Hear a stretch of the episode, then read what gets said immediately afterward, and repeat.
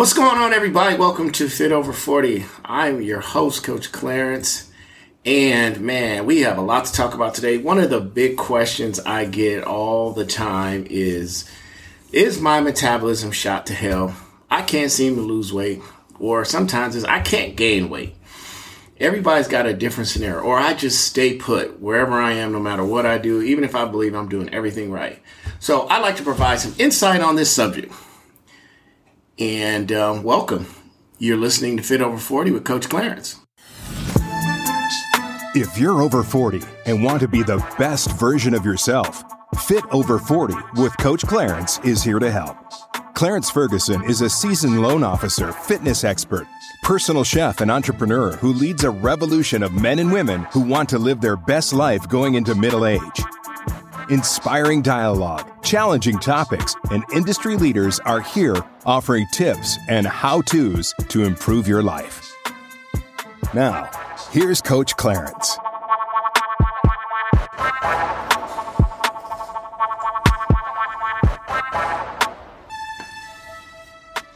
All right, let's get into it grab a chair. If you're driving, turn it up, relax, don't speed, don't get in trouble. If you're sitting down, take notes. You can stop and start. And at the end of the day, if any of this is interesting or complicated, or you want more information, or you want something that's specific to you, you gotta pick up the phone, you gotta email, you gotta reach out. And always, guys, make sure you like and subscribe to this stuff. It helps us keep these things moving along. Share it with a friend you think might be beneficial to. This is how we grow. This is how we help more people. All right, so the question is my metabolism damaged or ruined? Many years of dieting, can that do long term harm to the way my body processes food? Well, the answer would be not really. But gaining and losing fat can change the way your brain regulates your body weight. To understand this answer, let's explore how human metabolism actually works then we'll talk about whether the metabolism can actually be damaged. I always try to keep my talks relatively simple, but this is a complicated subject because we got to delve into the science of energy balance and thermodynamics and metabolic regulations. Now, if you love learning this stuff, feel free to dig in, listen, or skim through the parts that you find interesting. But it's better to listen to the whole thing. I know some people do it; they start getting science block, or it starts to get dull. I'll try to keep it exciting and throw in my own little things here and there. This is from years of notes, my own research, my own coaching, guys I work with, guys I study with. So there's a lot of combined information, but it all comes together. So let's get to the obvious, okay? Let's talk about what we know is facts that we can summarily figure out just through day to day operations, day to day observations. Okay, you need a certain amount of energy in the form of calories to stay alive, as well as to move around. You can get this energy from food, or you can retrieve it from stored energy or your fat tissues. So, in theory, if you eat less energy than you expend, you should lose weight, right? Or if you do the opposite, eat more energy than you expend, you should gain weight. In other words, we use the term body stores deliberately as it represents the tissues available for breakdown, such as fat, muscle, organ, bones, etc. And it excludes water, which can change body weight independently of energy balance. If you've ever gotten up and down on a scale on a day to day basis, sometimes you just gain like 10 pounds. Other times you go crazy over the weekend, you're down. So there's a lot more to this, there's a lot more nuance. So let's keep digging in. This relationship between energy in and energy out is called the energy balance equation. And it's most commonly accepted as the model for calculating a person's energy balance and how much weight they'll lose or gain over time. While the energy balance equation determines body weight, it doesn't tell us much about body composition, which is influenced by things like sex hormones macronutrient intake, especially protein, exercise style, frequency, intensity, age, medication use, genetic predisposition, predisposition, excuse me, and more. Okay, understandably, people get really frustrated and confused with the energy balance equation when the numbers don't seem to add up or their results don't match their expectations. This is a good lesson, by the way, about the importance of adjusting your expectations to match observable reality. And it's a fair frustration most of the time because the numbers don't add up. Now, this mismatch between expectations versus reality is not because the energy balance is wrong or a myth. Nobody's body defies the laws of physics, even though sometimes it seems like that when you watch sports or just watch things people do. It's because the equation gets more complicated than it sounds. Many factors affect energy balance equation. They aren't mutually exclusive. What you do to energy affects what happens to energy out and vice versa. Eat less, move more. That's a good start, right? You've all heard that. Most of us could probably benefit from eating less and getting a little more daily activity. We all can agree on that. But that advice alone isn't enough. It doesn't take all of the complex intersecting factors into account. Now, let's look at some of these factors, starting with energy in, part of the equation. Energy in is trickier than you think. Reason number one the number of calories in a meal likely doesn't match the number of calories on the labels or menu. This might sound really odd or hard to believe, but it's true. The way companies and even the government come up with calorie and nutrient estimates is incredibly complex, rather imprecise to be honest, and it's old to be honest. As a result, food labels can often be off as much as 20 to 25%. Years ago, I did an article called Liars Write Labels, but Labels Don't Lie. Okay? Again, labels don't lie, but liars write labels. So there's some trickery there. I was I was saying this years ago, folks. You can't believe people get paid big money to market to you that a certain thing is a certain thing that's not a certain thing. Okay? And even if those labels were correct, let's just give them the benefit of the doubt. The amount of food, I'm sorry, the amount of energy a food contains in the form of calories is not necessarily the amount of energy we absorb, store, and or use. Remember that the food we eat has to be digested and processed by our unique bodies. The innumerable steps involved in digestion, processing, absorption, storage, and use, as well as our own individual physiological makeup, can change that energy balance game, baby. All day long, it can change, okay? So, for an instance, we observe less energy from minimally processed carbohydrates and fats because they're harder to digest. We absorb more energy from highly processed carbohydrates and fat because they're easier to digest. Think of it this way the more processed a food is, the more digestion work is already done for you. I did a short a reel on Instagram about this exact subject last Friday. You got to avoid eating too many processed foods if you really want to master this game. For example, research has shown that we absorb more fat from peanut butter than from whole peanuts. The researchers found that almost 38% of the fat in peanuts was extracted, excreted in the stool when you go to the bathroom, right? Rather than absorbed by the body, whereas seemingly all the fat in the peanut butter was absorbed. In addition, we often absorb more energy from foods that are cooked and or chopped, soaked, and blended because these processes break down plant and animal cells, increasing their bioavailability. Okay, now when you eat raw, starchy foods like sweet potatoes, we absorb very few of the calories.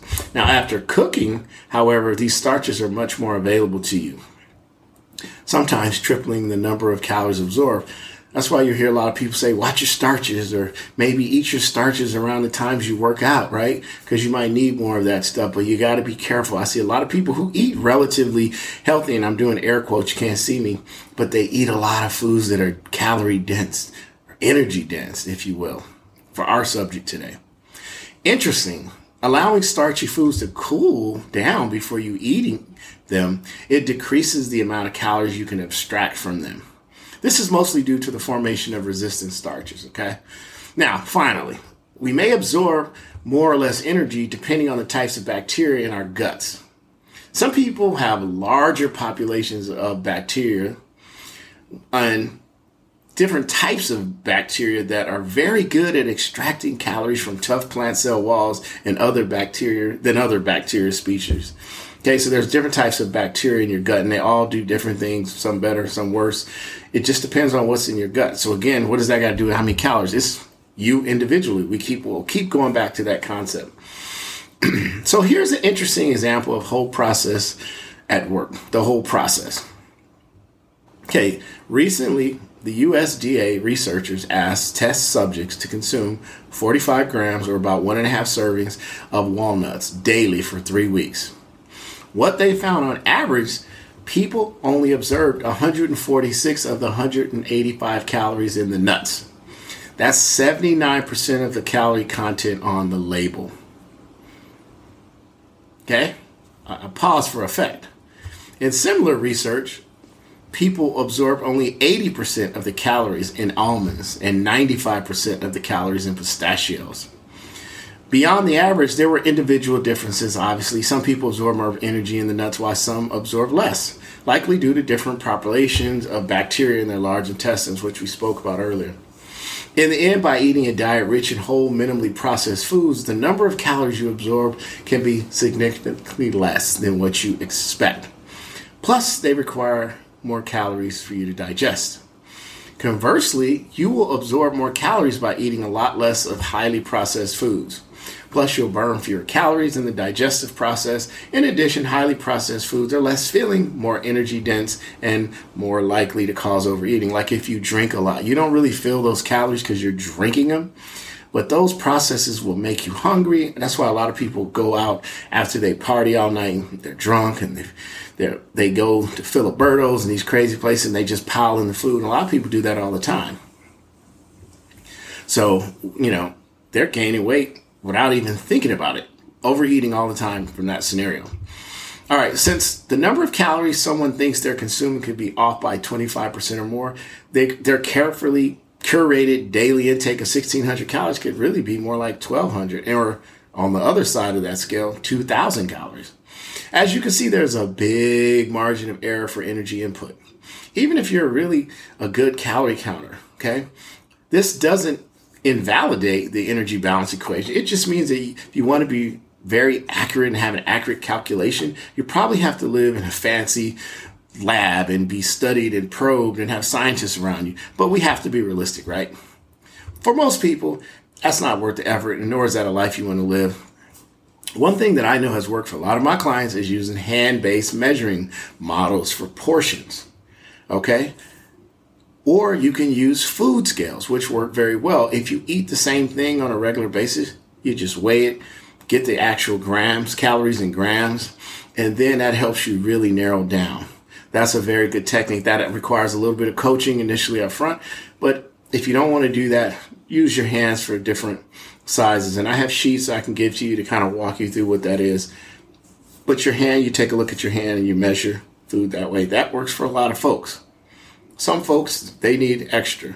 Everybody's different. Energy out varies a lot from person to person. Energy out, again, is energy burned throughout the day, the metabolism, and moving around. It's very uh, dynamic. It's also a changing variable. All right, so there are four parts to this complex system. I hope I'm not boring you. I'm going to try to keep it interesting. But this is how you understand what's going on with you. Number one is called a resting metabolic rate, or you'll hear me use the acronym RMR. Resting metabolic metabolic rate, okay? Metabolic. I get caught up with that word a lot. Metabolic, metabolic. So a lot of times words run together, but I'll say it again so you don't, you know, get confused. So RMR is the number of calories you burn each day at rest just to breathe, think, and live. Just listen to this podcast if you're bored, you're actually burning calories listening to me bore you. All right. This represents roughly 60% of your energy out. And it depends on your weight, your body composition, sex, age, genetic predisposition, and possibly again, what type of gut health you have. What type of bacteria is floating around your gut? People don't like to think about it, but gut health is a huge player in this situation.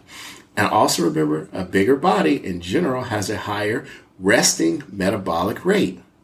For instance, a 150 pound man might have a resting metabolic rate of 1583 calories a day, as an example.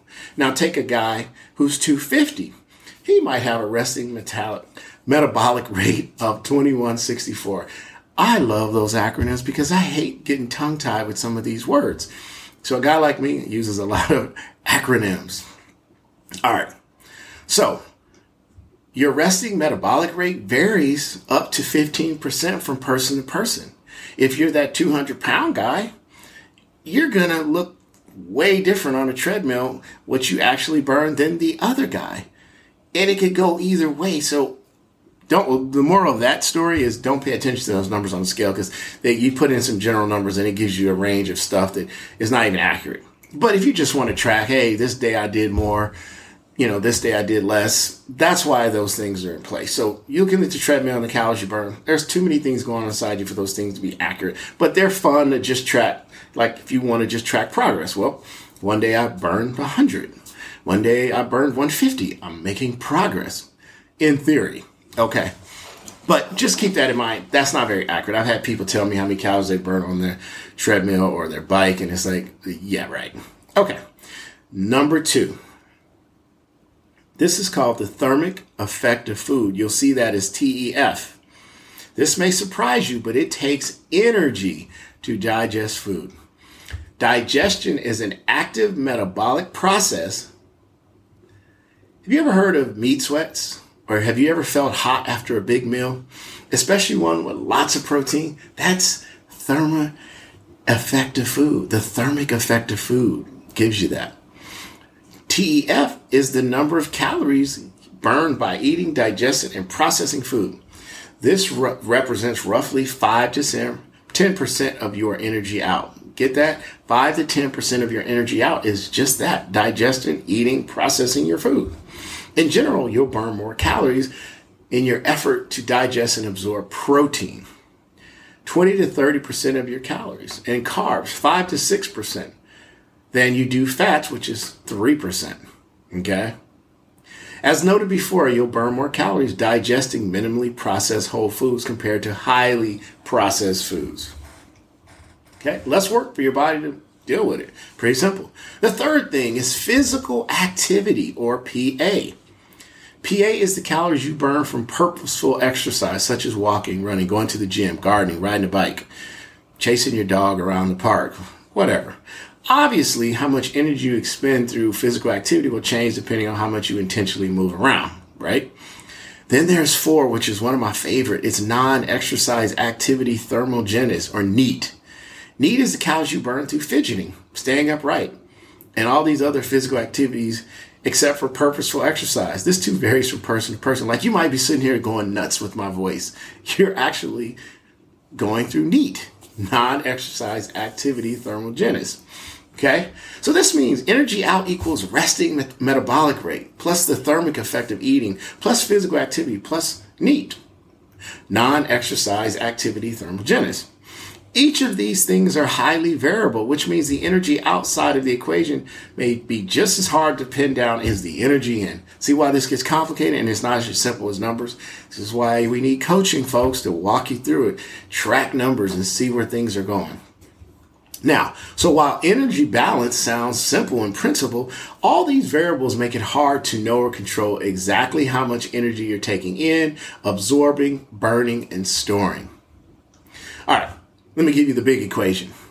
Changes in body stores equals actual calories eaten minus calories not absorbed, minus resting metabolic rate plus the thermogenic effect, plus your physical activity, and plus your NEAT, things you're just doing sitting around. Okay? That's a lot to try to figure out for the average Joe. And guess what? When you try to outsmart your body, it's way smarter than you because it's trying to survive. You're just trying to be slick and go, I ate this many calories and I'm this and look at me. And why is it going wrong? Well, this is why it's going wrong. There's a lot going on, folks. This is not, it's simple, but it can be complicated. Again, I'm going to say it a hundred times on this podcast. Every time I come on the air, you need coaching. I have a coach. I've been in fitness for 32 years. I have a coach. You need other eyes outside of yours because we know um, through data that our own eyes tell us things that are not true. Like he loves me or she loves me. No, she don't, bro. She just smiled at you at the mall. She doesn't love you. We tell us that, oh, I'm not eating that much. Oh, I look great. Yeah, maybe some other eyes might help you. Okay. Now, even if all the variables in this equation were just static, like your energy balance equation, if things just get crazy when you consider if you alter any one of those variables, it causes adjustments in the other ones, even though these are seemingly unrelated variables. But that's okay. This is a good thing. Of course, our human metabolisms evolved to keep us alive and functioning when food was scarce. But there was only one consequence of that. When energy in goes down, energy out goes down to match it. You burn fewer calories in response to eating less. What did I say, folks? Trying to lose weight by not eating is a mistake. I see really obese people and they say, I don't eat that much. But then I'm thinking, look at the weight you're carrying around. Look at the the calories required to move all this weight. And then your body thinks it's starving. So what is it doing? It's holding on to everything. I mean, that sounds simple, but you'd be surprised how many people don't get that. Eating less than your your daily requirements is not going to help you lose weight. You have to balance all this stuff out with coaching, with tracking, with doing all these important things. Now, now obviously there's always the outliers, people who are different. Okay? And so none of this is perfect.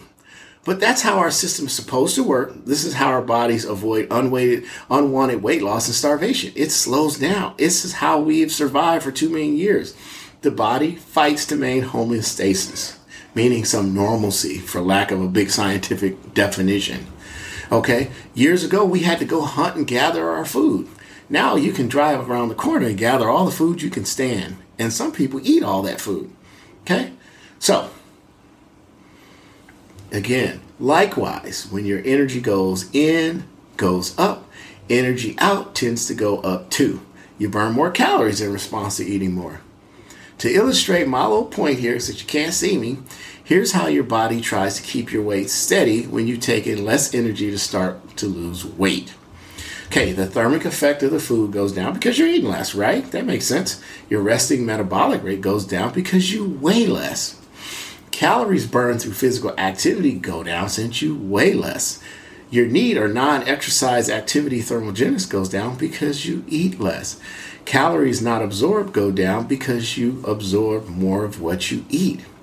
This response is particularly modest at first, okay?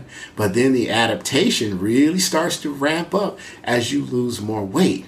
Or if you're starting out lean and trying to get super lean, that's tougher. So let me go in deeper and show you what that looks like. Changes in body stores equals actual calories eaten minus calories not absorbed minus resting metabolic rate minus the thermal effects of eating plus physical activity plus NEAT. When the actual calories eaten dramatically decreases, other variables might increase or decrease. So it gets crazy, folks. In addition to these tangible effects on equation, reducing actual calories eaten also causes hunger signals to increase, causing us to crave and maybe eat more. What happens when people go on a diet? They crave stuff they're used to eating. They get hungry. They get hangry. You know when someone's dieting, they just walk around in a mood. You don't have to do that. And that's a conversation for another day. You don't have to do to these extremes to get to a healthy weight or healthy life. Okay, the net effects of this leads to a lower rate of weight loss than you might expect. In some cases, it could even lead to weight regain, that cycle of up and down, up and down. To add insult to injury, a rise in cortisol from the stress of dieting can cause our bodies to hold on to more water, making us feel softer, less lean than we actually are. Interesting. Interesting, right? Interestingly, this is just one example of the amazing and robust response to trying to manipulate one variable. In this case, just the calories you're eating. That's the only thing you're messing with. Let's just say all you do is, I'm not going to eat as much. Okay? There are similar responses to trying to manipulate the other variables. Same thing. For example, Research is showing us that increasing physical activity above a certain threshold by exercising more than you need to, going crazy, going to the freaking CrossFit gym, going, starting to boxing, or doing something extreme that you don't normally do can trigger increased appetite and more actual calories eaten. It could decrease calories not absorbed as we absorb more of what we eat. It decreases RE, I'm sorry, RMR and decreases your NEAT. In this case, here's what the equation would look like. In the end, there are just two of the many examples I could share with you. The point is the metabolism is much more complicated and interdependent than most people realize.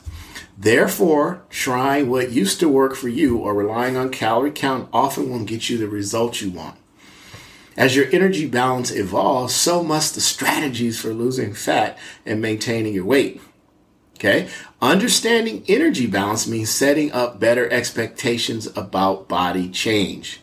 It's important to know that if you have a lot of body fat to lose, okay, many of these adaptations, they don't happen right away. But as you become leaner, this adaptative thermogenesis kicks in. It's also important to know that your metabolism reacts to changes in energy balance will be unique to just you. So me and you both started and we started doing the same things, we're going to have two different responses. One of us might get to the end quicker. One of us may not get anywhere. One of us might go back. Our metabolism, our bodies are very unique in how we respond. So what worked for your girlfriend may not work for you. And what works for the guy on Instagram may not work for you we have to learn the basics.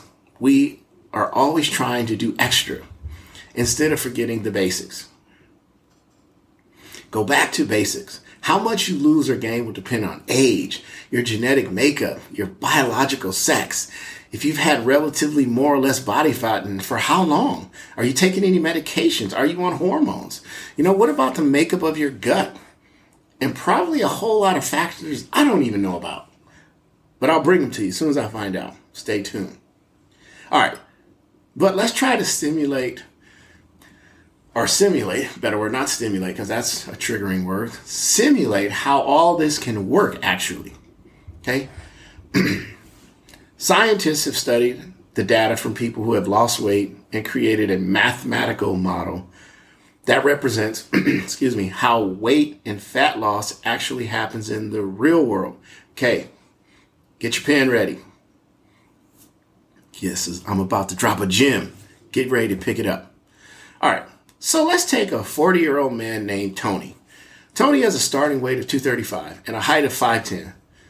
Tony looks pretty good. He's, you know, 5'10. He's pretty buff. Looks like he just ran off the field playing running back. Now, Tony, he works a desk job and is only lightly active outside of work. So this calculates that he needs 2,976 calories of energy per day to maintain his current weight. Now, if Tony decided to knock off 500 calories per day, his intake drops to 2,476 calories daily. And he doesn't plan on changing any of his physical activity. Now, you've probably heard somewhere that a pound is equivalent to 3,500 calories, which means that if we take away those 500 calories from Tony every day, he should lose one pound a week, 500 times seven days is 3,500 calories. You've heard this before. He should end up at 183 after about a year of consistently eating 500 fewer calories a day. According to this math, he would weigh zero pounds in five years, which listening to me give that scenario, if it didn't raise some red flags to you, you should be concerned. Okay? But we know it doesn't work this way in real life. At the end of the year, Frank gets on the scale, he's 205, what the hell? That's 22 more pounds than he should be. I keep saying Frank because I'm actually using an actual client. so, Frank, if you're listening, I'm sorry, man. Anyway, I was trying to switch it to Tony. I keep catching myself. All right, we're talking about Tony, air quotes, wink, wink. All right, so Tony rages to his wife Maria, that Clarence is screwing me, taking my money, and I'm still not where I want to be. Okay. She's 42 and she's been trying to lose weight since having two kids in her mid 30s. Tell me about it, she says. I've lost and gained the same 10 pounds over and over, even though I've been eating and exercising pretty healthy. So they both think maybe we should do a juice cleanse that that homegirl that's in my inbox that's talking shit about Clarence is telling me we should be doing.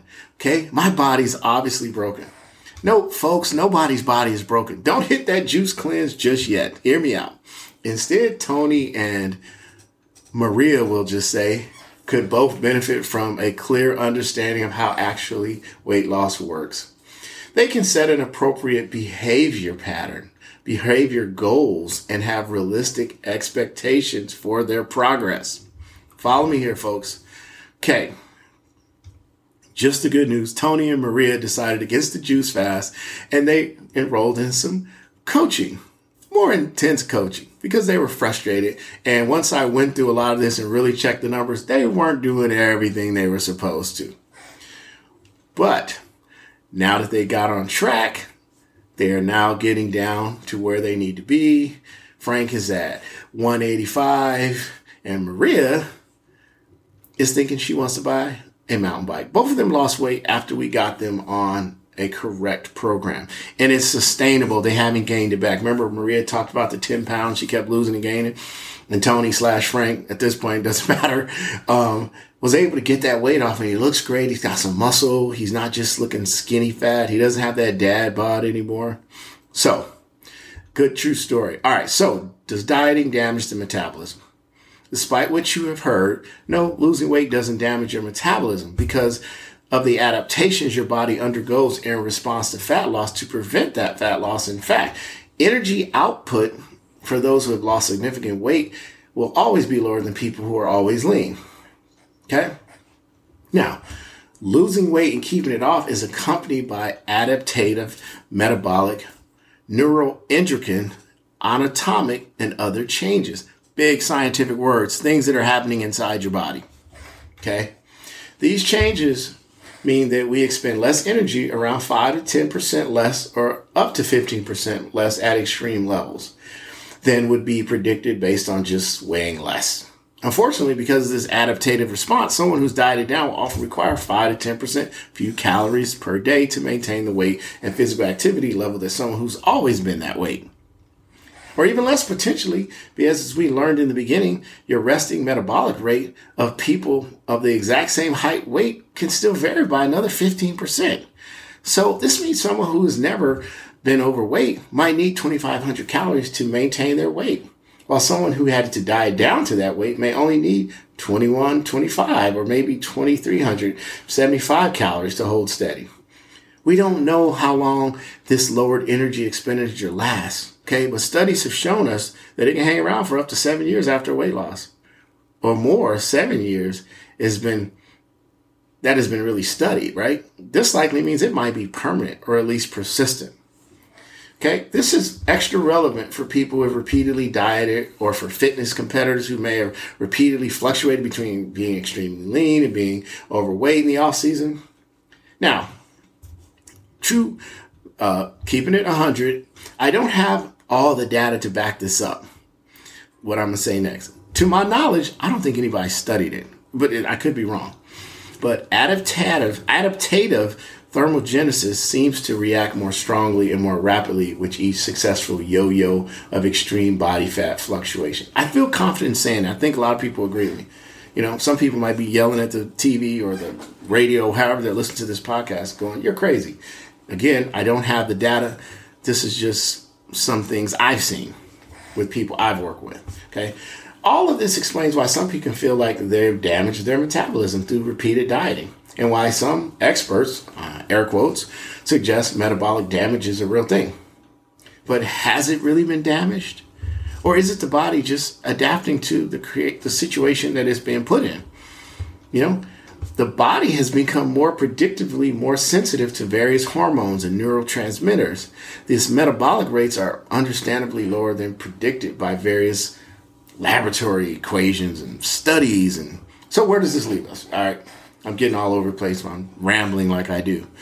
It's good I have a podcast so I can just ramble. Listen, folks whose bodies resist fat loss or muscle gain can accomplish the goals they want. All physiological changes, including weight loss or weight gain, muscle loss, muscle gain, require different efforts and amounts of time for different people. But even if your body does resist weight loss, you can still lose fat, gain muscle, and dramatically change your body. That is what I'm trying to say with all this makes sense, okay? The psychology of weight loss is very complicated, but the best strategies for losing fat and keeping it off do not have to be. So let's run through those basics really quick and we'll move on. I'll get you out of here with some good information. All right. Can you tell I've given this talk? I said, I'll get you out of here. You're already out of here if you don't want to be on this podcast. You can just turn it off. Again, I'm reading from my notes. All right. Number one, eat plenty of protein.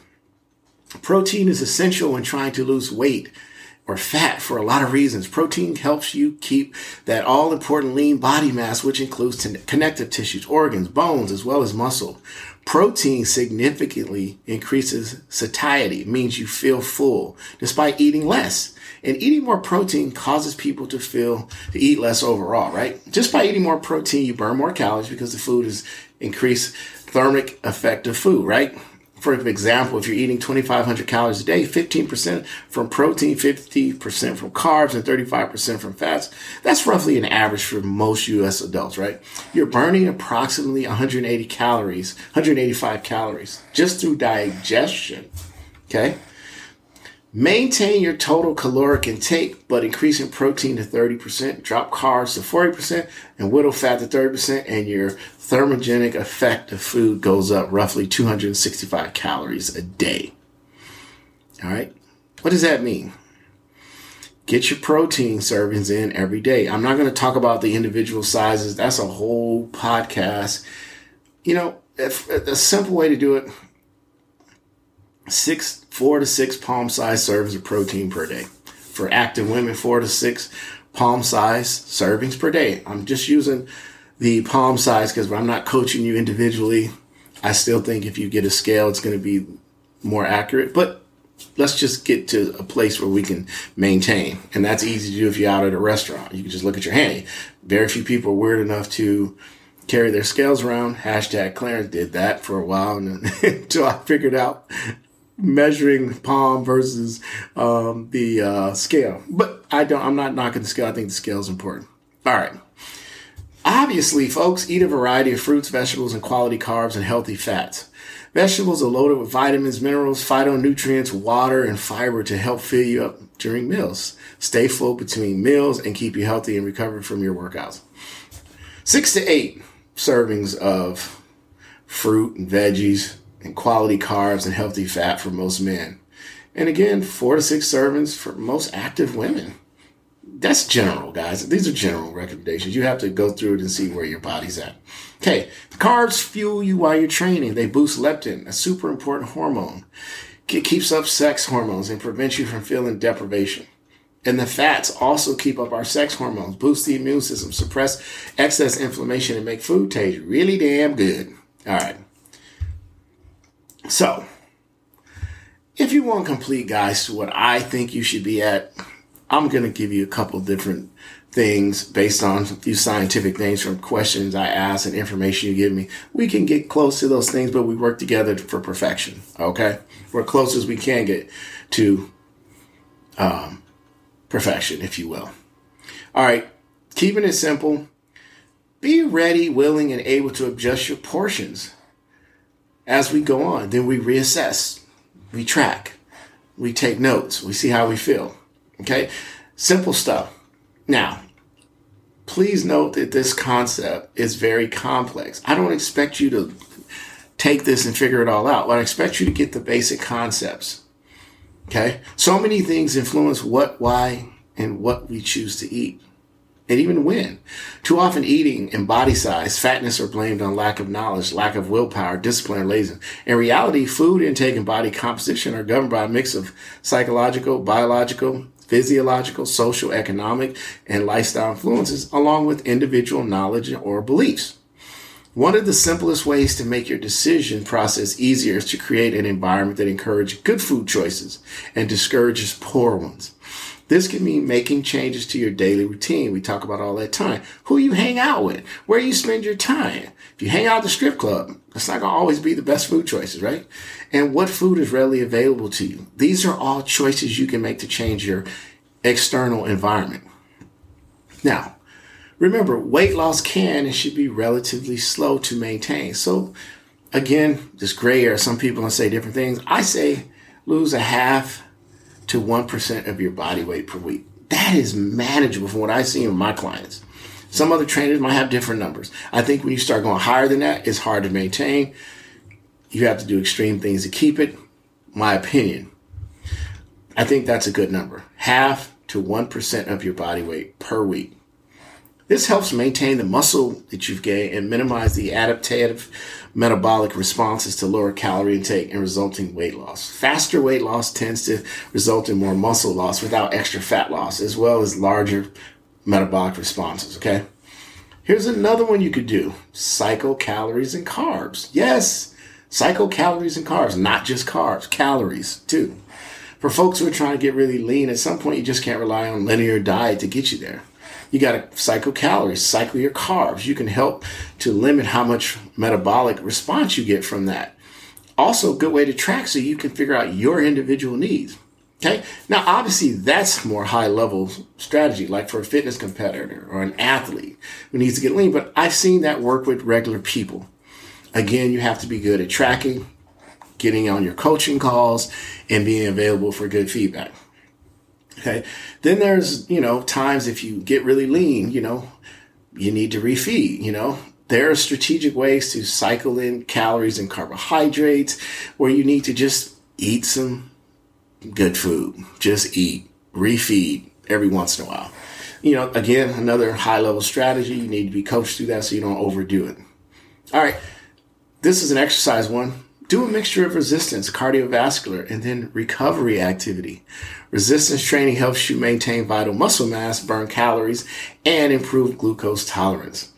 Cardiovascular exercise, we know, improves the health of our cardiovascular system, helping you expand energy and improve recovery. But don't overdo one or the other. Don't be all over here or all over there. Mix it up. Let's not forget our recovery work meditation, foam rolling, walking, yoga reading good books, being around positive people. That helps you maintain your consistency and intensity with the resistance and cardio training. And I hate that word cardio. We're just moving more, we're burning calories, but it's a word. Okay. All those things become more effective when you take the recovery work in. Okay. I think you should aim for a minimum, and I know we don't want to say minimums, but I think you should aim for three and a half, I'm sorry, three to five hours per week of purposeful activity. That means you're thinking about it. I'm going to walk today for, I'm going to ride my bike. I'm going to chase my kids. Something. And my favorite, find ways to increase your NEAT.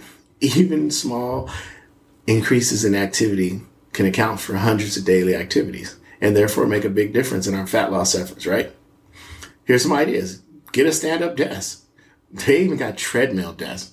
Fidget like you're doing right now, listen to me, going nuts, right? Pace while you're on the phone, take the stairs, park your car far. You've heard all this stuff before. We're just talking about moving. Developing a solid nightly routine can help you manage your stress. Make sure you're getting a lot of sleep. Sleep is just important as your success in, in your nutrition and weight loss is is the same. You you can't do all this other stuff and not and have a shitty sleeping routine. It doesn't work you're just gonna that that particular part of this equation is gonna offset the other stuff. Okay, try to lower your stress. Okay, you lower your stress, you lose a lot of body water. You often notice that people who lost fat just by lowering some of the stress in their life, because we know inflammation is part of this. That goes down, so that's another win. So you need to do mental and emotional stress relief. You know, different things that keep you focused, positive, powerful. That's what we try to do in our group with our activities and our challenge. And then the final thing I'm going to show you or say to you, have some compassion and patience with yourself. There are going to be meals or days when you don't eat like you should. It's okay. It happens to everybody. Recognize it, accept it, forgive yourself, and then get back on track. You know, research actually shows that when you're compassionate and, and there's flexible eating, it's always associated with lower BMI, a healthier body weight, lower self reported calorie intake, less anxiety and stress, and a better relationship with food. We all need to work on having a better relationship with food. All right, if you made it through the end of this and you want a personal consultation, reach out to me, book 30 with coach.com. Or if you have a question or you want to be a guest on the show, email info at coachclarence.com. All right, folks. Until next time, we'll see you.